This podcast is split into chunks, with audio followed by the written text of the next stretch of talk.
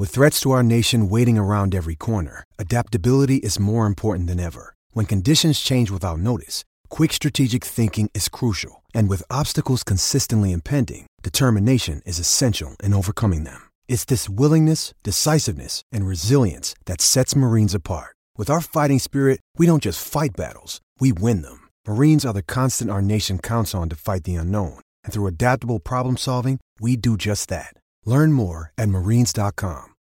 This episode is brought to you by Shopify. Whether you're selling a little or a lot, Shopify helps you do your thing, however you cha-ching. From the launch your online shop stage, all the way to the we just hit a million orders stage. No matter what stage you're in, Shopify's there to help you grow. Sign up for a $1 per month trial period at shopify.com slash special offer, all lowercase.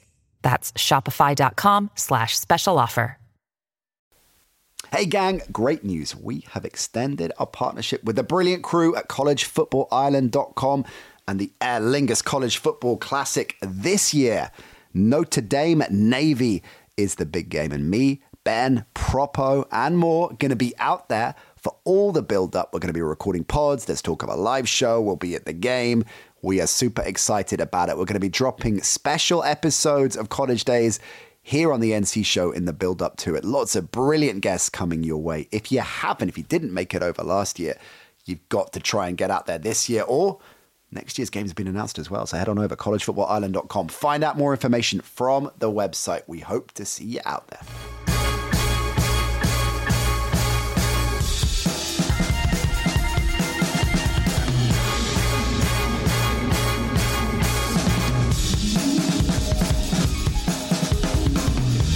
Great news to kick off the show. Yeah. Uh, Brett Favre is not suing Pat McAfee anymore. That's what it's off. I mean, that would have been the American equivalent of Wagatha Christie, wouldn't it? Um, it would.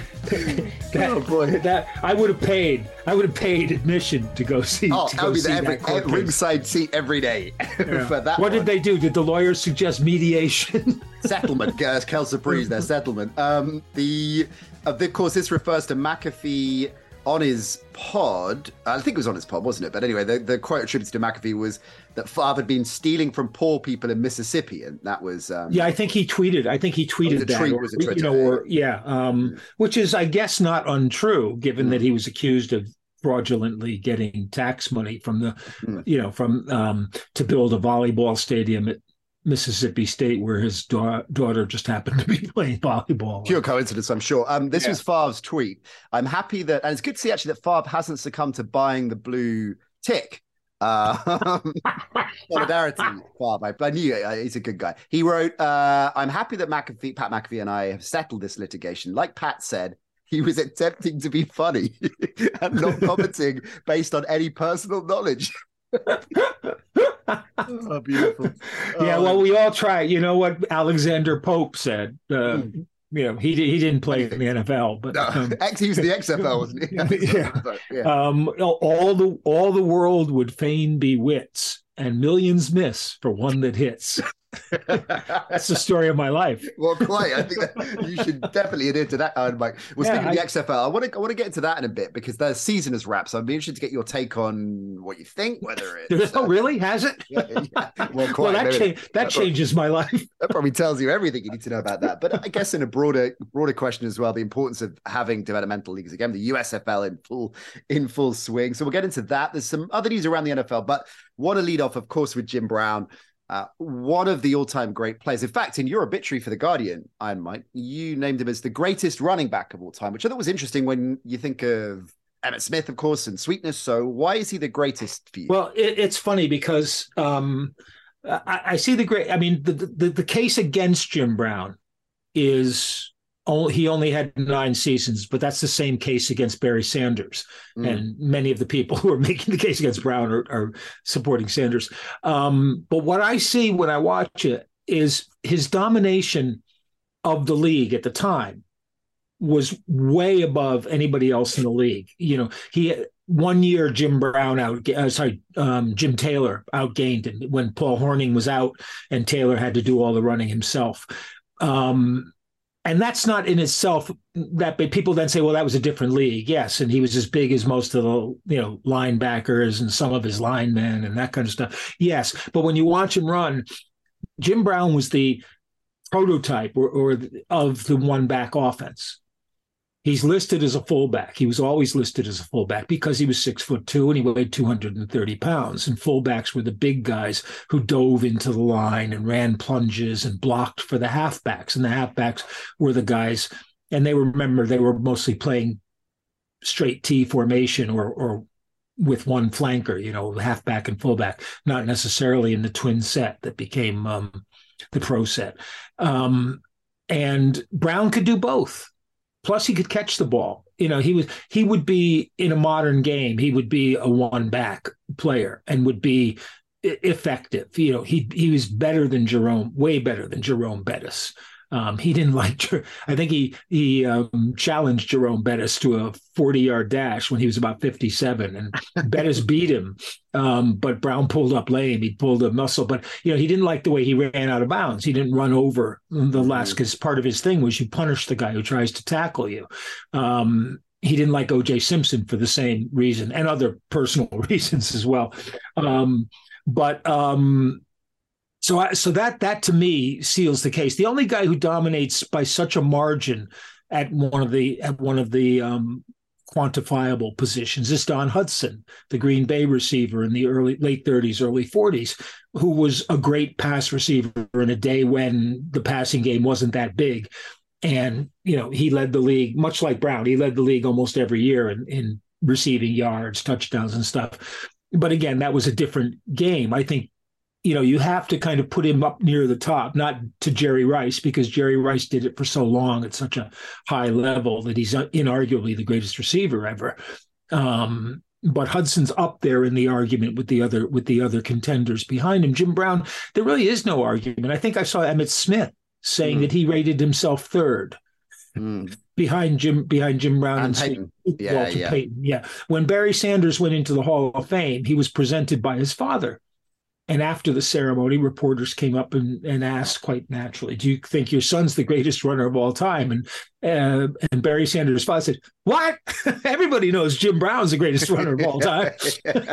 Barry's sitting there. Thanks, Dad. Yeah, and I think that's that to me. You know, like such a dad move. Case case dismissed. Yeah, there know, we go. It, it's the like, numbers. Um, um, the numbers make sense. You mentioned, as, as you say, that only nine seasons, um, but he made him count. He won the rushing title eight times, All right. Pro eight times, MVP three times. When the time he retired, he was the league's rushing leader, of course, averaging uh, more than 100 yards per game. I mean, extraordinary numbers here.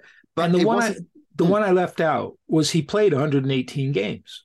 Mm. He, he, he was in the league for 118 games. He started and played all a game. Yeah, yeah, yeah. Stafford esque. Uh, that is the um, uh, the uh, success he had on the field. Of course, was if not mirrored, but certainly um, he found success off the field in Hollywood, and that's yeah. I mean that's an interesting. I will not make the case that he's the greatest yeah. actor of all time, but he's. I love him in any given Sunday. It's a good turn. He's of course it was the defensive it coordinator, was. Pacino's defensive coordinator in any given Sunday, and, and strangely enough, like you know, unlike a lot of football players, he didn't make many football movies. Right, you know, he, he wasn't he wasn't a part of that.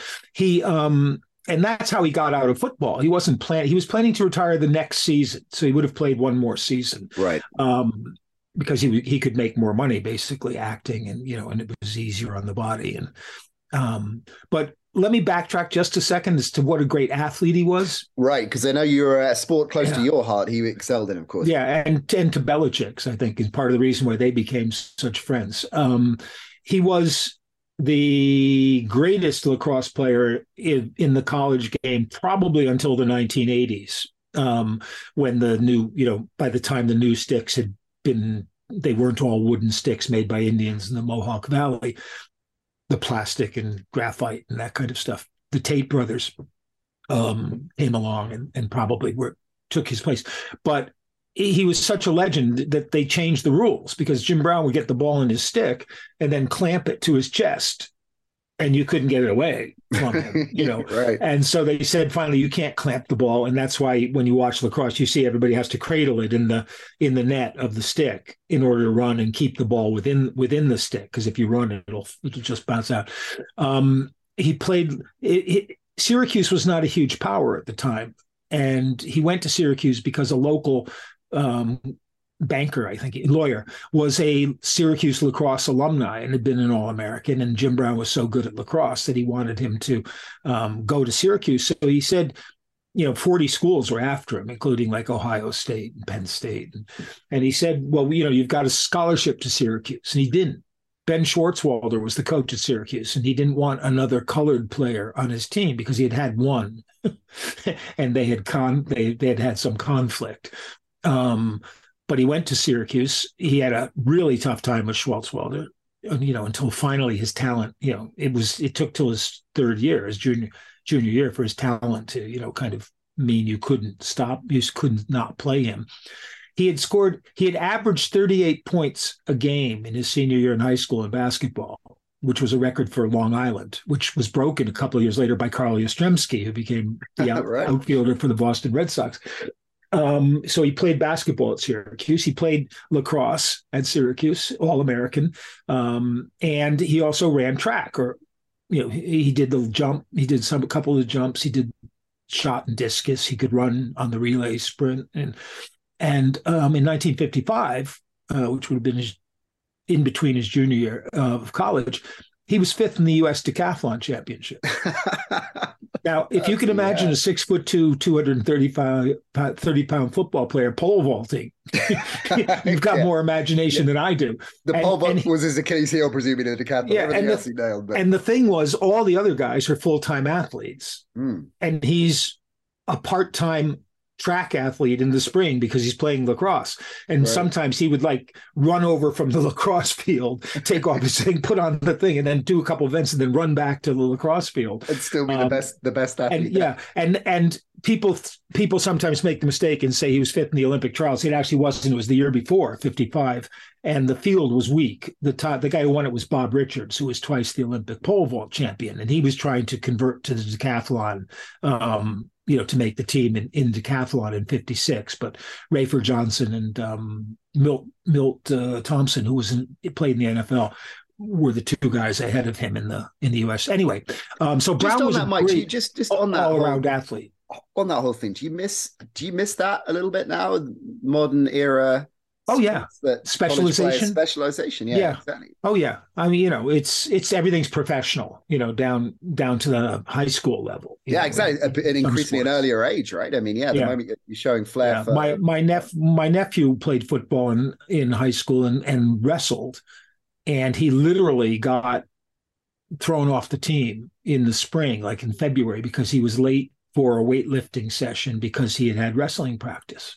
Mm. And the wrestling coach had to intercede to get him put back on the team. It's a it's a cra- it's a crazy world. And Brown's last on, game on that, with Brown, just on that, if sure. you know, if, if, Brown played in the modern era, and uh, to your point, at a high school level, all these other sports that he was great at were marginalized. Concentrate on football. Everything we know now about nutrition and training and all the enhancements what level would he have hit? Do you think if he? Well, the, yeah, I mean, he would have trained more. I'm not sure he would have concentrated, you know, because he enjoyed this kind of stuff, right? Um, and he was, I mean, he was such a natural in terms of body, you know, that was God given um, I don't think he needed to work out, you know, or he needed to work out. He didn't need to lift weights and make himself even bigger and stronger because mm-hmm. he was big and big and, and, strong as it was. I was reading stories about him. He, he shot in the 80s the first time he ever played golf. And within a couple of weeks, he was shooting like 77 or something, yeah, something yeah. like that. And the only time he was ever um, convicted of an actual assault on somebody and we can we'll get into that later but right. but was a guy and they were in a ma- they were in a match tournament or something and the guy they argued about where to where the guy had put the pl- placed the ball for the putt you know where he had marked it and brown was wound up choking him he was sentenced to a day in prison All I could think of was Rodney Dangerfield Yeah, and, and Ted, Ted, Ted Baxter. you Yeah. know.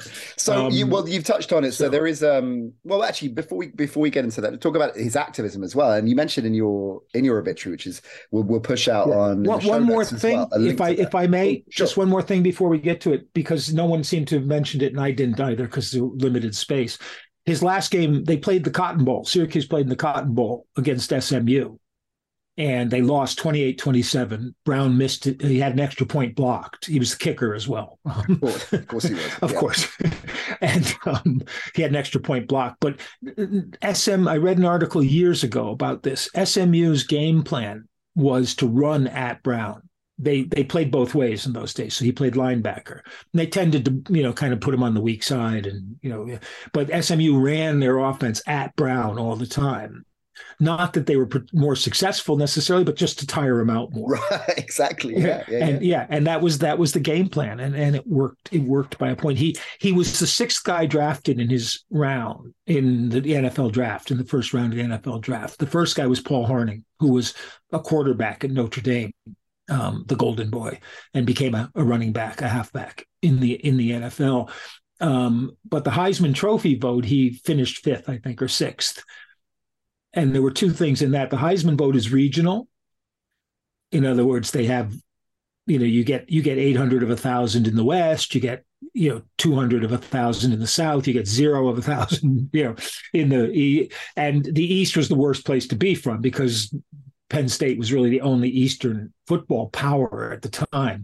Um, Syracuse was still playing Cornell and Colgate and places like that, and he was black, of course, which was which was not a positive in the in most of the you know down south all the the Heisman voters. So anyway, back back to the rest now. Yeah, well, you mentioned uh, we, we we touched on his um, second career as a as an actor, but the film that you talk about in the obituary, and we'll put the link to to Carlson's uh, Guardian obit in in the show notes if you want to That's check good, that, yeah. click that, and have a read of it. It's brilliant as usual.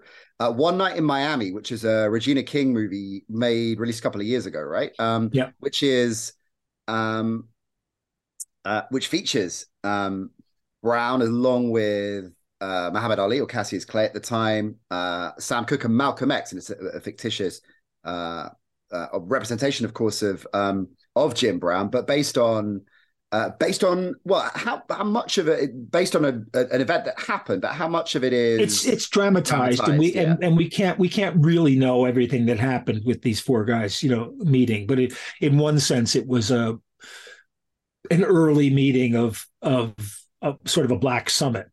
right? and um, it was before Clay um, became Muhammad Ali, but not not much more before that. Malcolm X obviously was an influence on that because he had converted to Islam as well, and um, I think.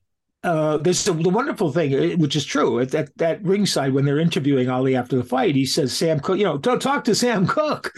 Look, Sam Cooke's here, you know," and yeah, he was as much in awe as anybody else. But um, it, it, I put a quote in my thing, which I probably should have referenced Malcolm X in. But you know, Brown's kind of civil rights approach was first off, he he wanted to be recognized as a man. You know. Um, the dignity that white people were were afforded, um, uh, but secondly, he was very conservative. He voted for Richard Nixon um, a couple of times. I think he I think he voted for Trump in, in 2016 because he he was into um, uh, self reliance. And, and his first black the black economic union which he started he called it green power not black power because he said you know it, it's nowhere we're nowhere unless we can run our own businesses you know make make our own money produce our own e- education. And he grew up in um, st simon island in georgia which is it was like a separate a separate community set up by freed slaves or or slaves who escaped. And it wasn't really bothered by the white establishment in Georgia. You know they were kind of kind of self self reliant in that sense too. And i think that had a big effect on him. But certainly the reprise of that night in Miami was the Cleveland summit that he held in 67 um, when Muhammad Ali announced that he was, you know, that he was not going to um, enter the draft, the military draft, and um, and was stripped of his titles. And and Brown called together this summit, and um, the famous photo in the front row is Bill Russell, um, hmm. Muhammad Ali, Jim Brown, who's kind of the moderator running things, uh, and Kareem Abdul-Jabbar, who was then in college and still called Lou Alcindor. Um, but these are like four of the biggest names in, in American sport. And and then behind them are a bunch of guys, mostly football players. If you can recognize all of them, you know, you're you're older and better than me. But but but there's another Willie Davis of the Packers, um, John Wooten, who was with with uh, Brown on on the Browns, Bobby Mitchell, who was on the Browns, you know, big names at the time. And and it's a, it's the photo tells you everything because it's such a dignified Curtis McClinton of the uh, Chiefs. The photo it's such a dignified group of obviously strong and talented men. Um, Carl Stokes is in that group too, who later became mayor of Cleveland, and um, it was it was a huge cause celeb at the time you know, people didn't automatically say, "Oh, what an impressive group." You know, there was a lot of the uppity blacks kind of kind of thing. You know, who who do they think they are? There, um, I I always point out that you know Bill Russell, Jim Brown.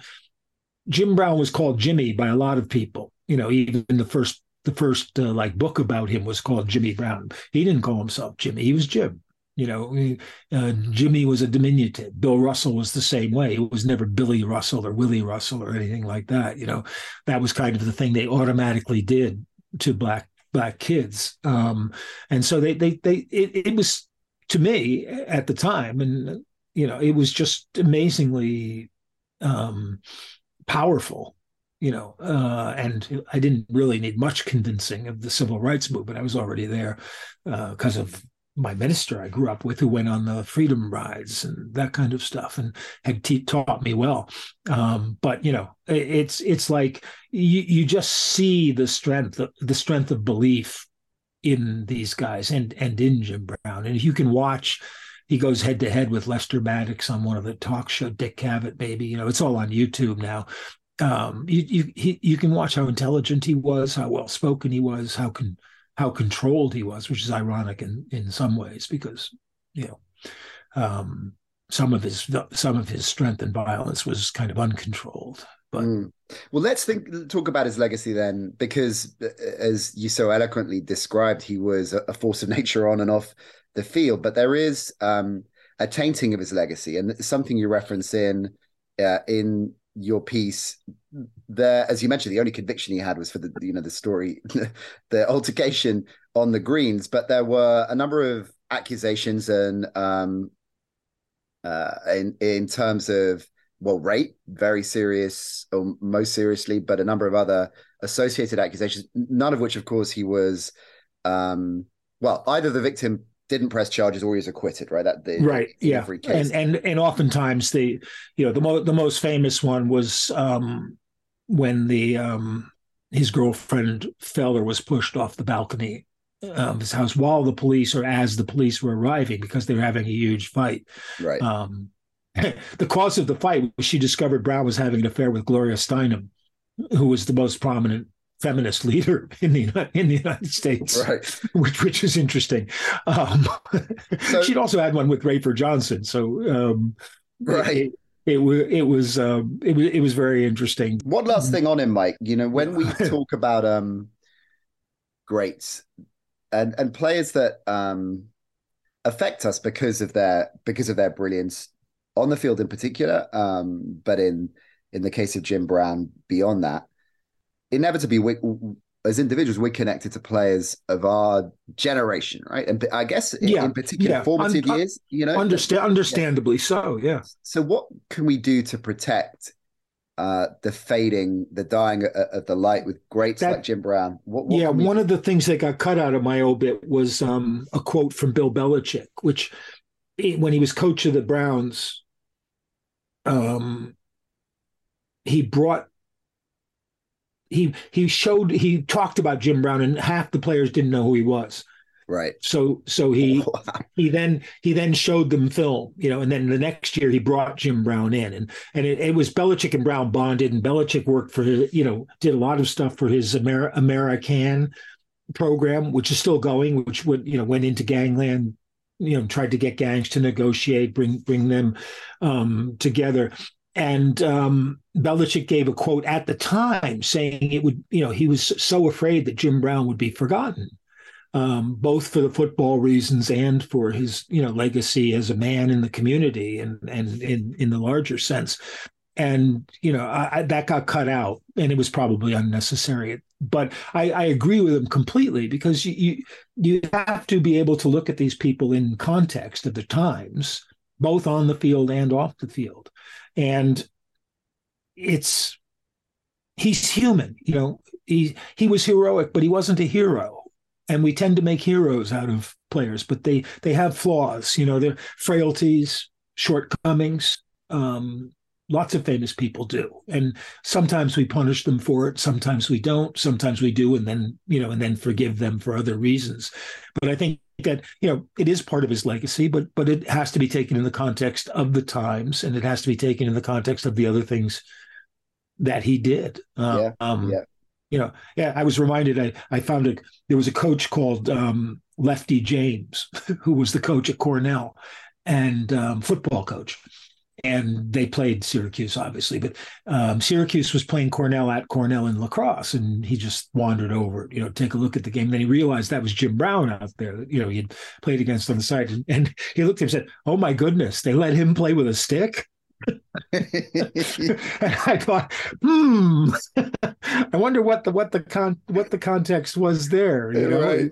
it's kind of like and and one last thing on the movies, I think, is you know it was because of the movies that he quit football. He was making Dirty Dozen, which is yeah, which right. still holds up well. It's a great movie, um, and the filming overran. It was in England, and and uh, the Browns had started training camp, and Jim Brown, you know, told them he'd be late for training camp. And Art Modell was now the owner who he'd forced Paul Brown out of out of the ownership. And Modell said he would fine Jim Brown hundred dollars a day for every day he was late. Now that was a kind of face saving move because you know hundred dollars a day if he's two weeks late, fourteen hundred bucks. You know, he was making that on the movie every day. You know, so anyway, but but it was a face saving move. But Jim Brown was not having a face saving move. You know, on principle. You know, I'm Jim Brown, um, kind of like uh, kind of like Jacob Rees-Mogg. You know, the Ger- or David Davis. The Germans need us more than we need them. you know, Jim Brown said said um, you know you need me more than I need you, and and he was true. Right. It's interesting too in football terms. Another thing I'll probably put in my column, my Patreon column Paul Brown coached the Browns. And in the 10 years Otto Graham was his quarterback, he went to a championship game every year. All four, they won all four in the All American Football Conference.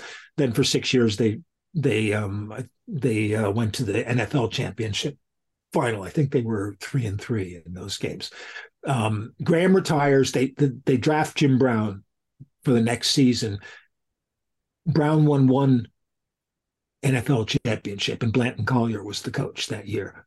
Um, and things lightened up a little bit in the Browns. He he modernized uh, his offense a bit. They they threw, you know, and and that tells you something about the relative importance maybe of of and and running backs were far more important in those days than they are mm. you know today. You built Brown had consecutive, you know, like three, four consecutive seasons of 280 carries in a in a 14 games, you know, 12 or 14 game season. Mm. Which is the other thing. Oh, he made fun of of OJ Simpson and uh, the the hundred yard games. You know, says they got 16 games to, to do to get a you know you play a 16 game season of course you're going to get a thousand yards you know right. i did it in 12 you know there, there's a difference lightweights i'm still uh stuck back about three or four minutes ago just trying to work out how much money the cast of the Dirty Dozen spent on average per night at the Wimble Club.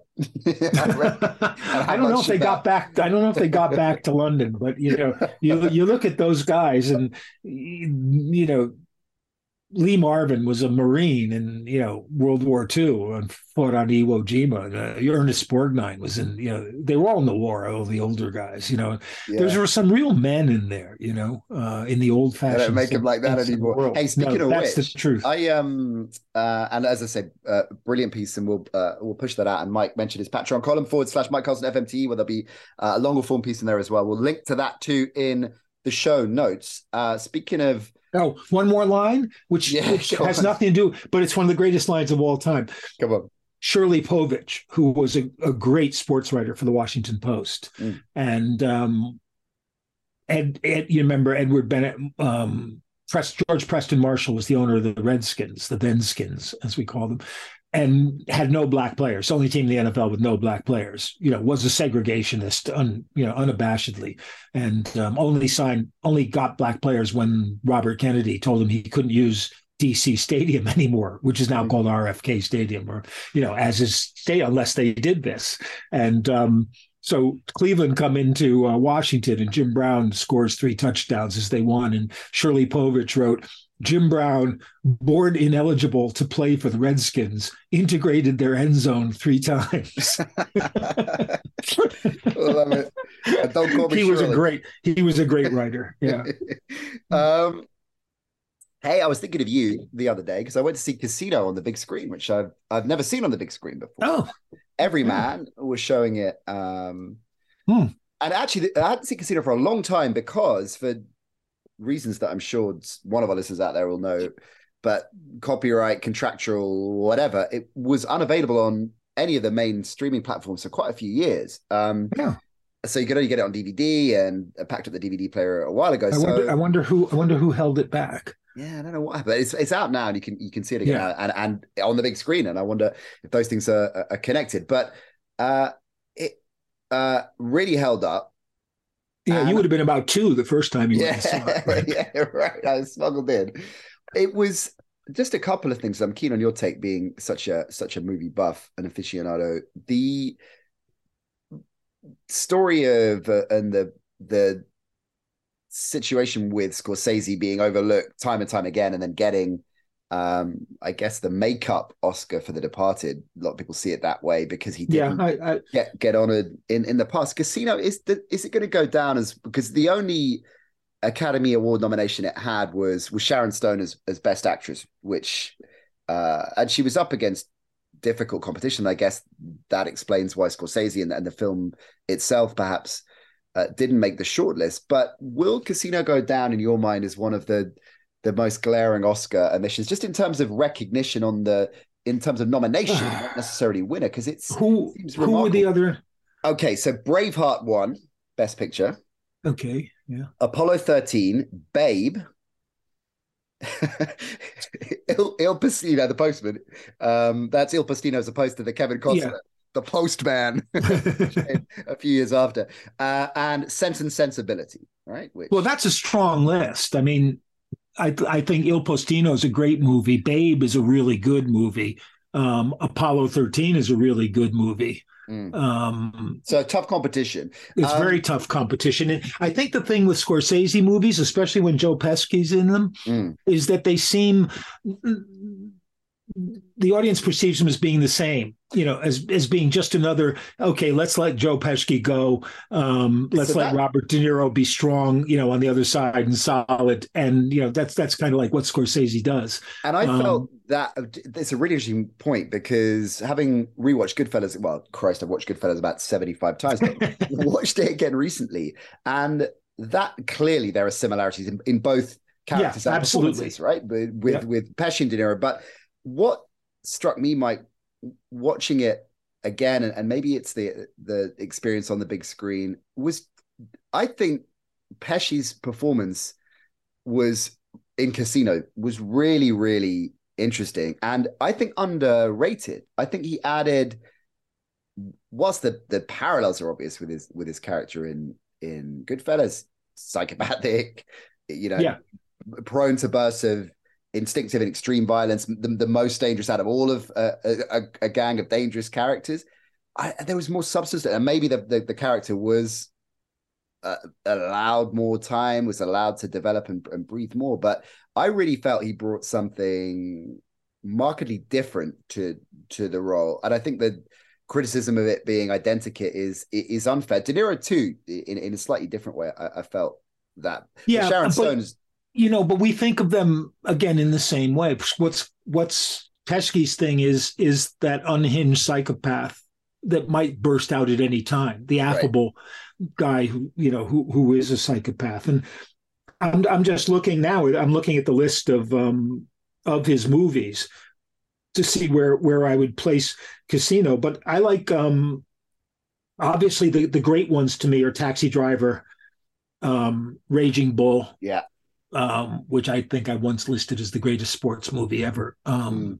A few years ago, um, King of Comedy, which I think is ab- absolutely brilliant. Such a good um, film. Mean Streets, mm-hmm. um, which is which sets that template. Mean Streets is the template for a lot of the movies um, that follow. And then, strangely enough, the one I like, the other one that jumps out at me here looking at it is Age of Innocence, mm. which I which I think is a really really fine movie and completely not what you would, you know, with not what you would Daniel Day Lewis and Michelle Pfeiffer, right? Yeah, yeah, yeah. Edith yeah, Wharton, Edith Wharton novel set sure. in the the the gold the golden age. Um, I said, and there's a lot, there's a lot that, like you, I, I didn't think The Departed was particularly exciting because I'd seen the Korean original, which I think you know is better. Um, and the the Irishman put me off because the whole CGI thing was was yeah. it was so much trying to trying to keep that same template going and having to use the same people to do it but it didn't work you know yeah. because because it's because, too distracting because you're too conscious of it and what's happening is that yeah absolutely there's a scene where de niro beats up the grocery guy who's you know hit, hit or pushed his daughter mm. uh, or something and you know it's really strong until he starts actually kicking then you know he looks like a 75 year old guy kicking, kicking, someone on the, on the ground. And um, it's interesting you mentioned Mean Streets because I was thinking of um, trilogies unofficially so, and and thinking of Lynch with Mulholland Drive, Lost Highway, and then Inland Empire, and mm-hmm. thinking of Goodfellas, Casino, and and The Irishman in terms of where there are obvious similarities. We've covered some of them in character and in, in performance in storyline in, in, in many respects as well, but then fundamental differences. And Goodfellas uh, of that genre of uh, of that area in Scorsese's work is the most rounded, the most complete, the most um yeah uh, most accessible, yeah. I guess, as well. Yeah, right? uh, yeah, and and I think um you know I think it's it's Liotta who gives it that roundedness because he's the he's the outsider. He's kind of, you know, he's the, both the narrator, but he's also the figure who's just a little bit not not fitting in with, with the others, and that yeah. that gives it a, that gives it that sort of fullness that um, that um, I don't think Casino has um, to the same extent. I'm trying to think. Of, it has Sharon Stone, and, and she, as I said, the, in terms of the major awards or the or the prominent awards, I think, yeah, patronizing some of the others, but she was the only one that got the nod because in she she got that for holding her own against De Niro and Pesci. I think she basically. more than held her own. Yeah, I thought she, I yeah, thought she absolutely. Yeah, that's what that's what I mean. You know, because she wasn't subsumed by those. Oh, I two, see. I'm with you. Yeah, by, yeah, yeah, by those right, two guys. Yeah, very understandable. I mean, so she was nominated, and, and it's also uh, Leaving Las Vegas was out this year, which is which is a terrific film. I mean, you know, the book is is one of my favorites, and um, if you haven't, John O'Brien is a is a is a brilliant writer. There's also a, a great book he wrote called he only wrote three or four, died very young, um, Stripper Lessons is a really, really underrated book by John O'Brien. Um, but Leaving Las Vegas and uh, Nick Cage and Elizabeth Shue, who's, who's terrific in that as well. She was nominated for Best Actress. Susan Sarandon won it for Dead Man Walking. Right. Um, Meryl Streep and Emma Thompson uh, uh, along with Stone. So again, I mean, yeah, it was an incredibly competitive year. But even in in the supporting, I, would De Niro and Pesci, they would, I guess, not be um, considered their roles are too prominent to, to fit in supporting actor, right? Yeah, so, I think so. And and and if you nominated them both an actor, then they they they eat into each other's votes. but of. I was That's... reading that Sharon Stone wanted to be put forward for Best Actress, knowing yeah. that she wasn't going to win it. Right. But she could have got Best Supporting Actor. Probably would. Well, arguably would have walked it, right? Um, but she yeah. she wanted to be up there as, as Best Actress. Um, yeah. Anyway, uh, Casino, absolutely terrific to see it on the big screen, and I'm going to start doing more of that films that because it's so easy now to. Um, yeah, and it's such a difference. I mean, you. Yeah, exactly. We, we watch so we watch, watch movies on our TVs at That's home. That's what I mean. Yeah, it's too easy to do that or, or our computer. But but when yeah. you see that when you see it on the big screen, it, it you you know um, it, it's less so nowadays because people don't make movies with the big screen in mind. Um, right. They're, they're, thinking they're thinking about the size of a television screen and and you know keeping more stuff in the foreground and using the background. It's kind of like when the transition came from the the standard um, black and white movie you know size um, screen to technical to Panavision or CinemaScope or you know to the wide widescreen format, which when you watch on television now or at home, you lose, you know, uh, because it gets letterboxed down or or else it gets cut and you you don't see the edges of this of the frame. So mm-hmm. yeah, it's it's it's it's an interesting change that's going on. You know, kind of like the NFL changing the kickoff rule.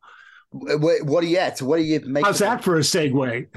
I mean, uh, flawless, Carlson, flawless. I was going to segue yeah. to Adrian Peterson saying he hasn't, he might not be done yet a little bit earlier on, but I think we could, uh, we could leave yeah. that um because it's slim pickings in terms of news if you just go to any of the major yeah any of the ap was mentioned was mentioned in a lot of jim brown stories because you know jim brown was asked about that you know and um he kind of defended a parents' right to discipline their children, but not but but not to the level that AP had. You know, had done. it wasn't just like my my father beating me with the belt. It was kind of like beating. he, he was hitting his kid in sensitive areas and stuff. The but was thing anyway, AP, yeah. before he, we get to your perfect rules segue, AP just that story is that he said he, he's hasn't mentally. I haven't hung it up, is what he's officially hung it up. Oh, we'll oh, so did Matt happens. Ryan. Matt Ryan said the same thing as well. So, so someone could sign them both.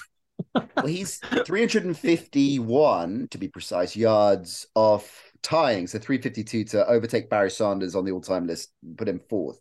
Right. AP if he did come back. So, so he could play three or four seasons and get that.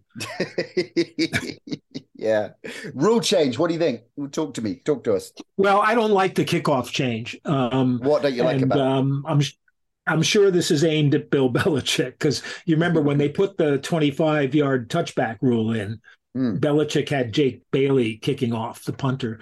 And I think they kept Bailey around for a couple of years when his punting kind of declined because he was so good at at placing high kicks inside the 10, but not into the end zone. And the Patriots, any team that depends on special teams is going to want to try to get that five yards you might get, you know, by keeping a team inside the 20 or inside, even inside the 25, those few yards. Mm. So this is basically designed for teams that don't bother with special teams. Right. So, you know, so you can just take a you can just take a, a, fair catch and, and get the ball at the 25 instead of having to try to return it from the five yard line past the 25. I mean, to an extent, it's crazy in the NFL because teams do return kickoffs, and generally, you know, what was considered anything above 25 yards in the past used to be considered a really good kickoff return. So you you get a 27 yard kickoff return from the goal line, and it's only two yards more than you would get if you, you know, were in the goal in the end zone and took the touchback. So mm. it's kind of taken a lot of that value away. It's kind of it, the only value, the more the major value left is on really good kick kickoff returns and and long ones, and we'll lose some of that. And I don't like losing some of that, and I don't like things that restrict the play. The other big rule change was allowing them to going back to the idea of a third quarterback. Um, who doesn't you know doesn't count against the active uh the game day roster. Like suit up, yeah. Yeah, but he can suit up and be an emergency. Uh, and again, that that's knee jerk. The NFL specializes in knee jerk reactions, but that's knee jerk to the 49ers um, playoff game last year, you know, where sure. they, they they had two active quarterbacks, both got hurt. Um, and they they you know they wound up using having to use an injured quarterback. I mean, and I think it makes sense. Although there is oh, yeah, jeopardy, absolutely the jeopardy of it. It's like in football when you know a keeper's injured and then the backup comes on is sent off. So like when Kyle Walker had to go, go and goal, there's, it's yeah. always quite fun watching an outfield player have to go and goal. So yeah, always, on, on, on, the one hand, it is fun.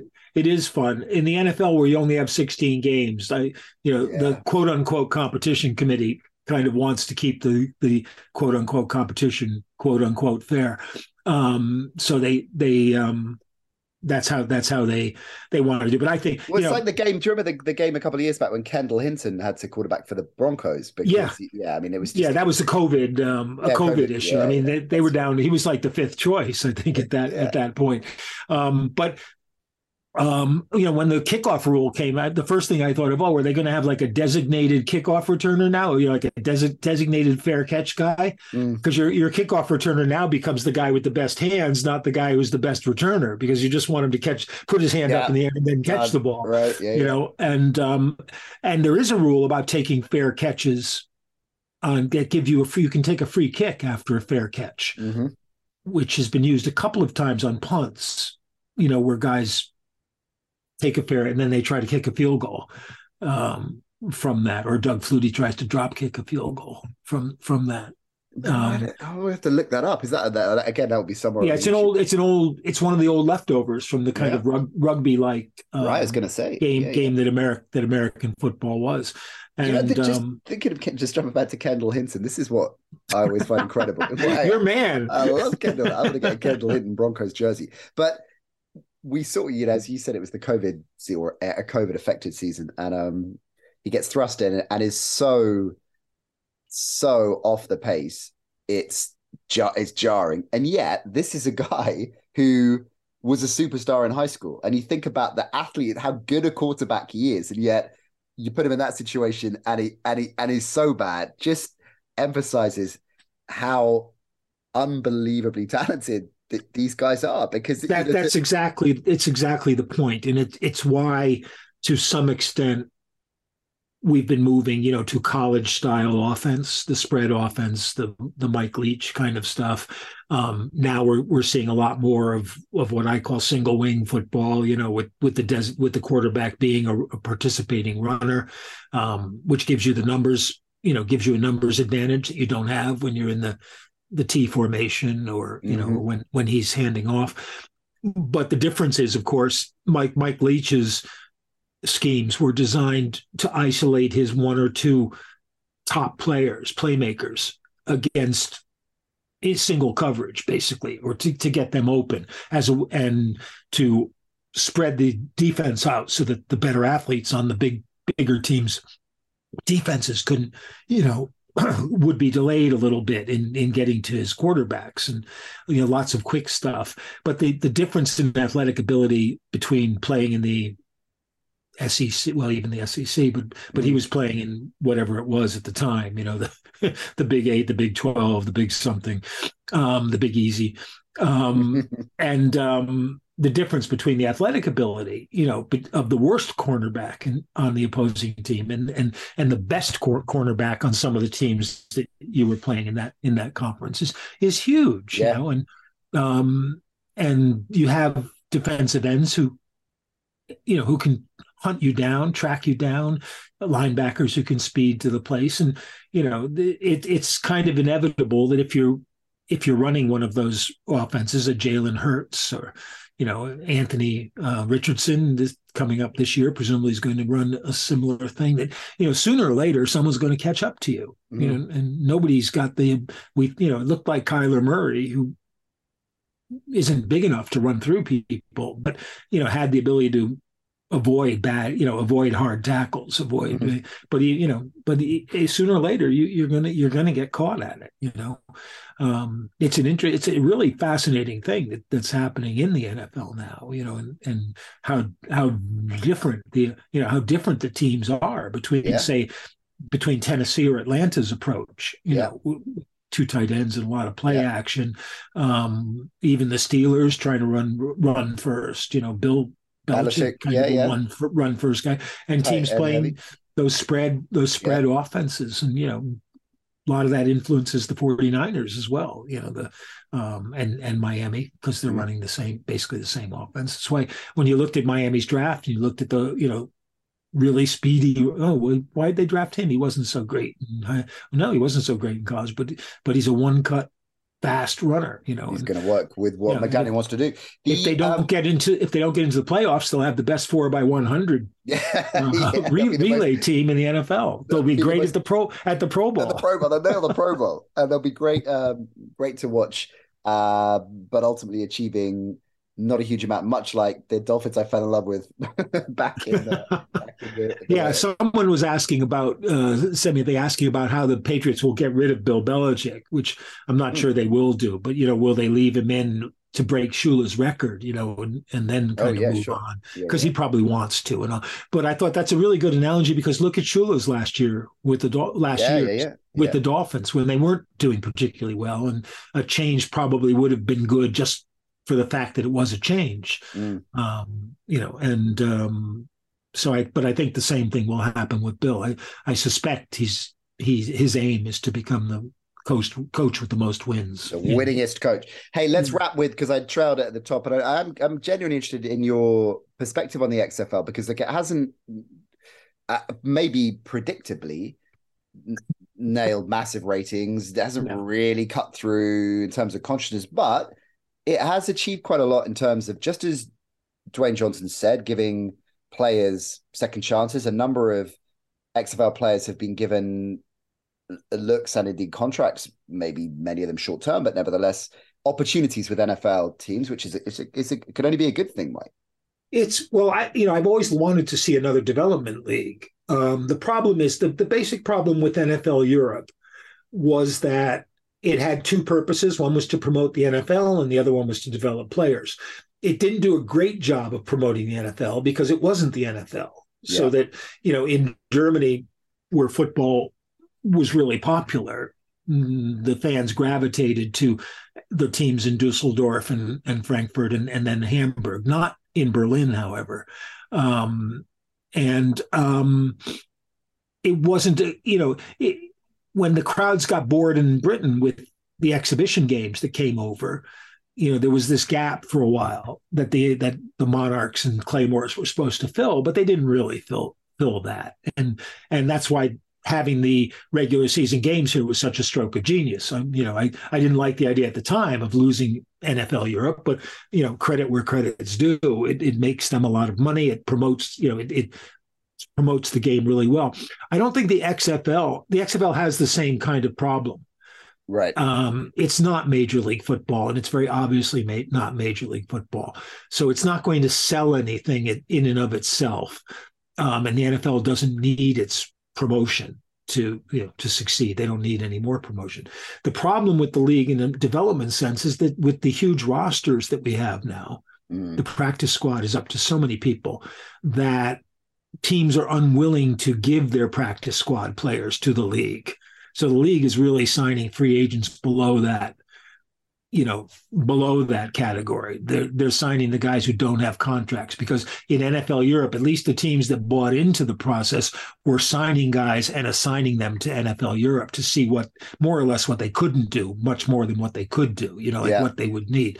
And it had its value in the people people that were produced and also in the fact that you cut guys who you don't think can you know play you save the injury settlements and stuff like that in, in, camp and if you find even a couple of guys at the minimum salary level who can help your team that hurt. But now with all the guys they have, that's less likely. I don't see a lot of the XFL players from this season moving into the NFL and actually contributing the way a guy I mean, it's easy to say like Kurt Warner, or La'Roi Glover, or Brian Waters, you know, who, sure. but, but even a guy like Mike Maslowski, say, or, you know, or um, George Coghill in Denver, you know, who, who eventually became starters. Mm. Um, you know, I don't, I don't really see that happening. And maybe a better thing to do would be to scale the league down a bit. Right lower ex you know take away the television expectation it makes it it probably gets enough viewers to be profitable to yeah i guess so with the sponsorship i mean it, i was thinking of the um not least because of the khan connection but how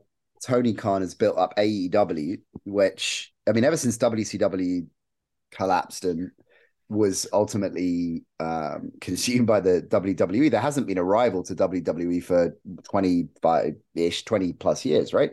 And but well, there was there was there was TNA, which was a, oh, a TNA, giant, but yeah, a, a giant cess, cesspool of money being thrown away.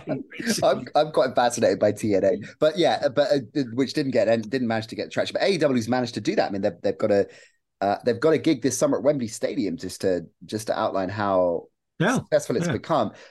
But I guess it's because, to your point, the, the NFL is so deep that if you are not flavor of the month in the WWE, but you're a big name star, you just jump ship. But that's never going to happen with any secondary league in American football because there is always another team to go to for a for a big star for most of them anyway, right? There's no yeah, I mean, need some big name stars, even if they're fading, even if they're veterans yeah. that have seen better days, they need that. success in in football and in anything is being in the right place at the right time. Mm. Um, and so many guys you know, especially on the fringe. The point I always make is the, the the pyramid of talent. Each time you take a step down, the pyramid gets wider. There's more and more guys who have the same level of talent.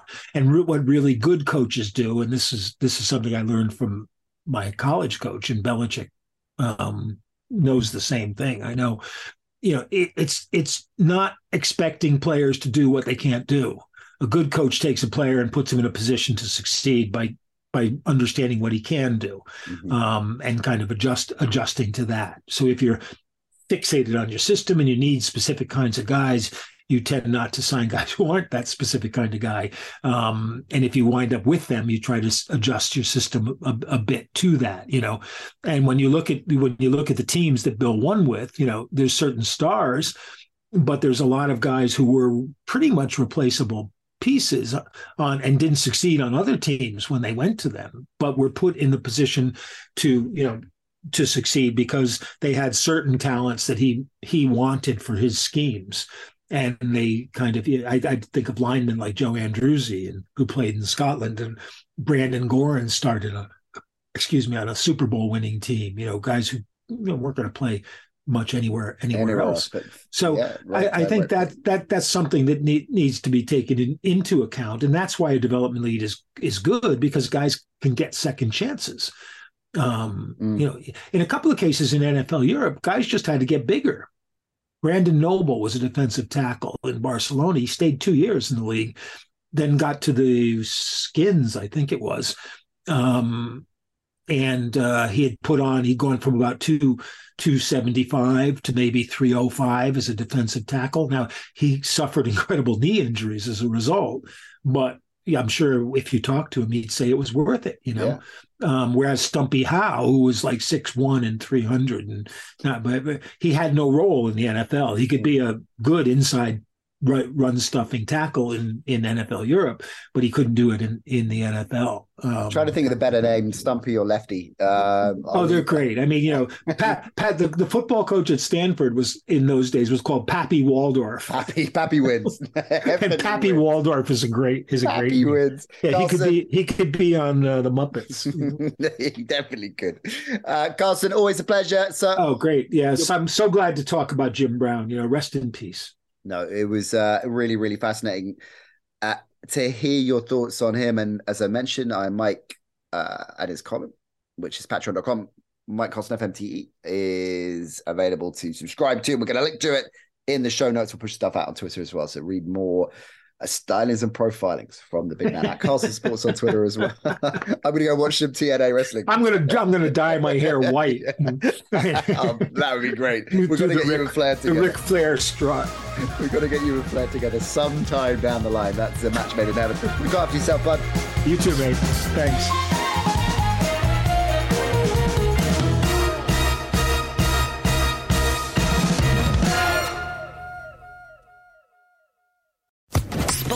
Podcast Network.